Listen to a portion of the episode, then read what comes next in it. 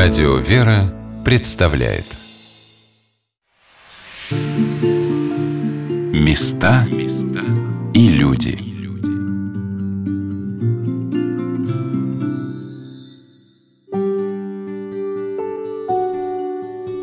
Сегодня на «Волнах Радио «Вера» мы рассказываем о Казанском женском монастыре в Ярославле, в котором пребывает чудотворная Казанская Ярославская икона Божией Матери – Мощи святителя Агафангела, митрополита Ярославского и Ростовского, частицы мощей многих прославленных угодников Божьих.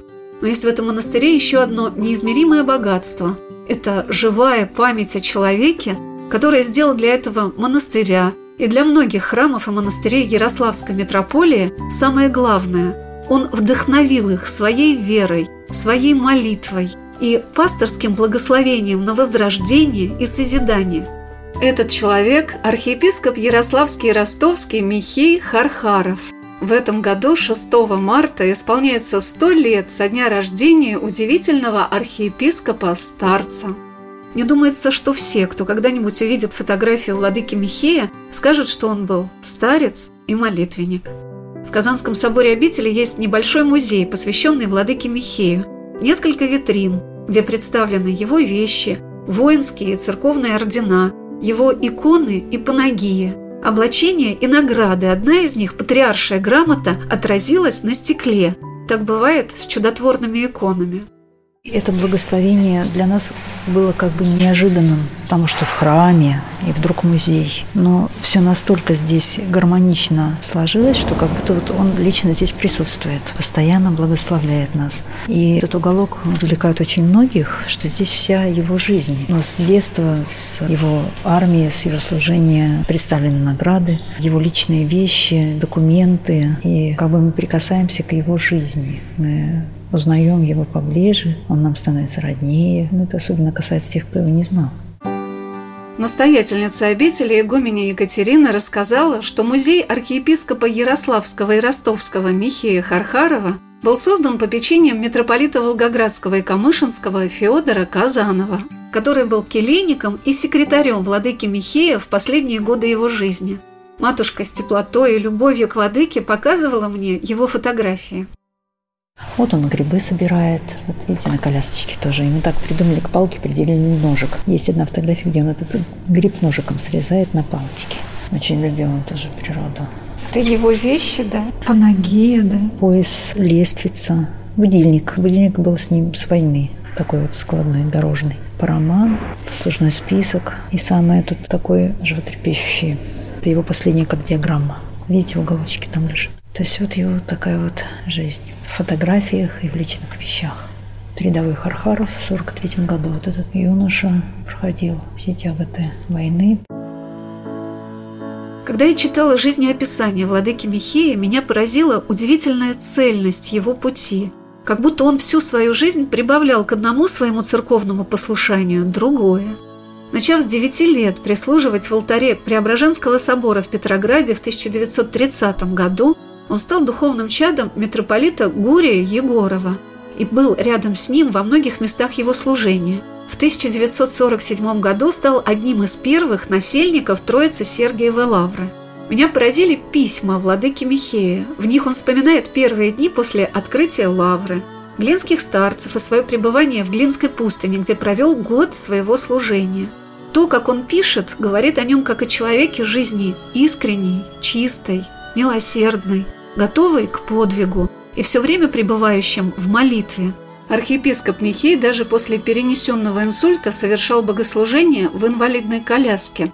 Матушка вспоминала, что ценно было каждое слово владыки, и все в монастыре делалось по его благословению.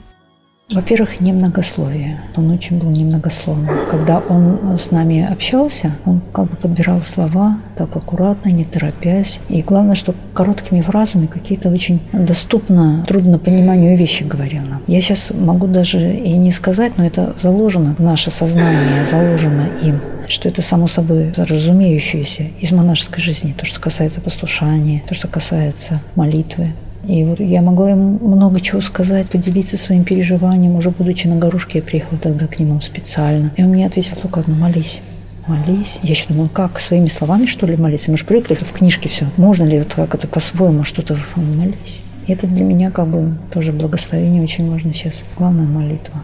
Без молитвы, говорят, монах головешка. Поэтому я думаю, что его же, опять же, молитвами и нам передается желание хотя бы вот молиться даже. Он был очень сильным молитвенником. По его молитвам могли вот именно чудеса происходить, исцеления и какие-то жизненные события очень важные происходили.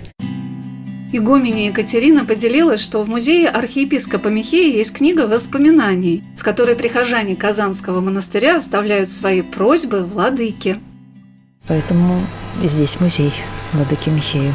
Привлекает очень многих, кто его помнил. И даже тех, кто его не знал, книгой памяти, где все пишут к нему просьбы всякие чтобы помог, помолился за здоровье, за близней, за семью. Такое общение получается через эту книгу памяти. Я сначала не понимала, ну как это так? В книге памяти ты вспомнишь, что ты помнишь, что у тебя в жизни было связано с владыкой. Нет, люди совершенно вот даже вот без всякого, вот у них проблема, они пришли в храм, и они идут и просят владыку. Вот как какое-то сакральное такое таинство совершается. Вот, поэтому этот музей тут не случайно. А где похоронен владыка Михаил? Он у Федорского собора. И ему сто лет в марте.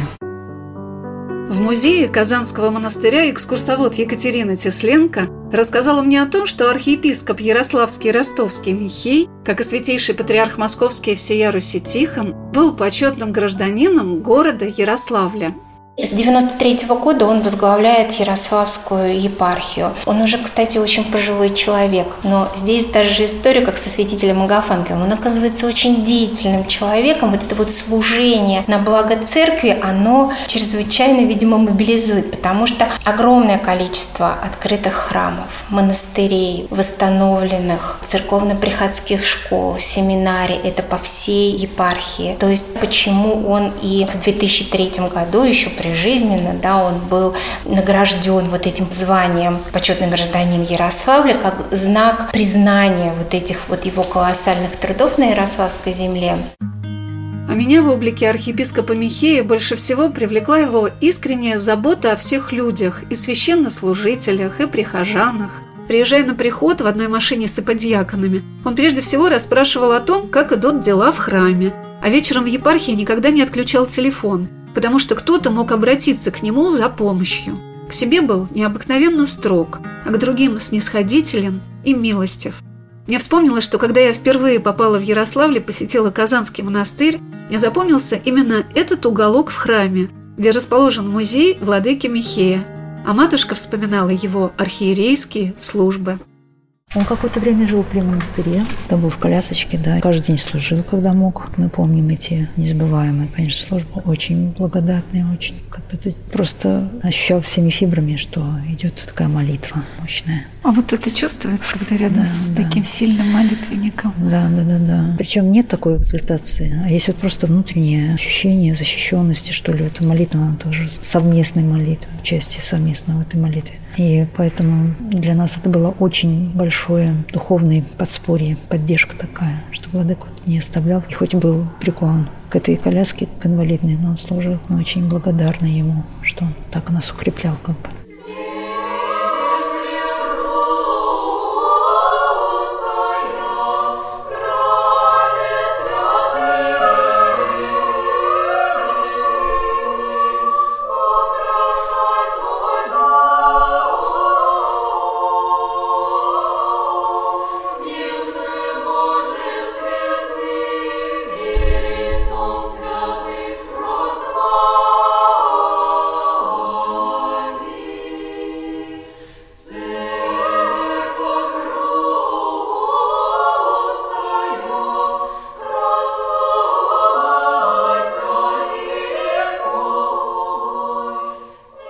Как много мне успели рассказать в этот день матушка игуменя Екатерина и экскурсовод музея Казанской обители Екатерина Тесленко. О том, что монастырь был восстановлен усердием одного попечителя Вадима Юрьевича Орлова. О том, что летом из Казанского монастыря в город Рыбинск и обратно, вдоль реки Волги, со списком Казанской Ярославской иконы Божьей Матери проходит многодневный крестный ход, благодаря которому немало храмов Ярославской митрополии начинают возрождаться – о том, что обитель до революции славилась своими мастерскими и замечательным пением, что возрождается и в наши дни, и многое другое. Но самое главное, что я успела почувствовать в Казанском монастыре в Ярославле, это необъяснимое словами участие в твоей жизни и святителя Агафангела, митрополита Ярославского и Ростовского, и молитву архиепископа Ярославского и Ростовского Михея, и чуткую, нежную заботу Пресвятой Богородицы, которая пребывает своим покровом над этим местом, куда я приглашаю вас обязательно приехать.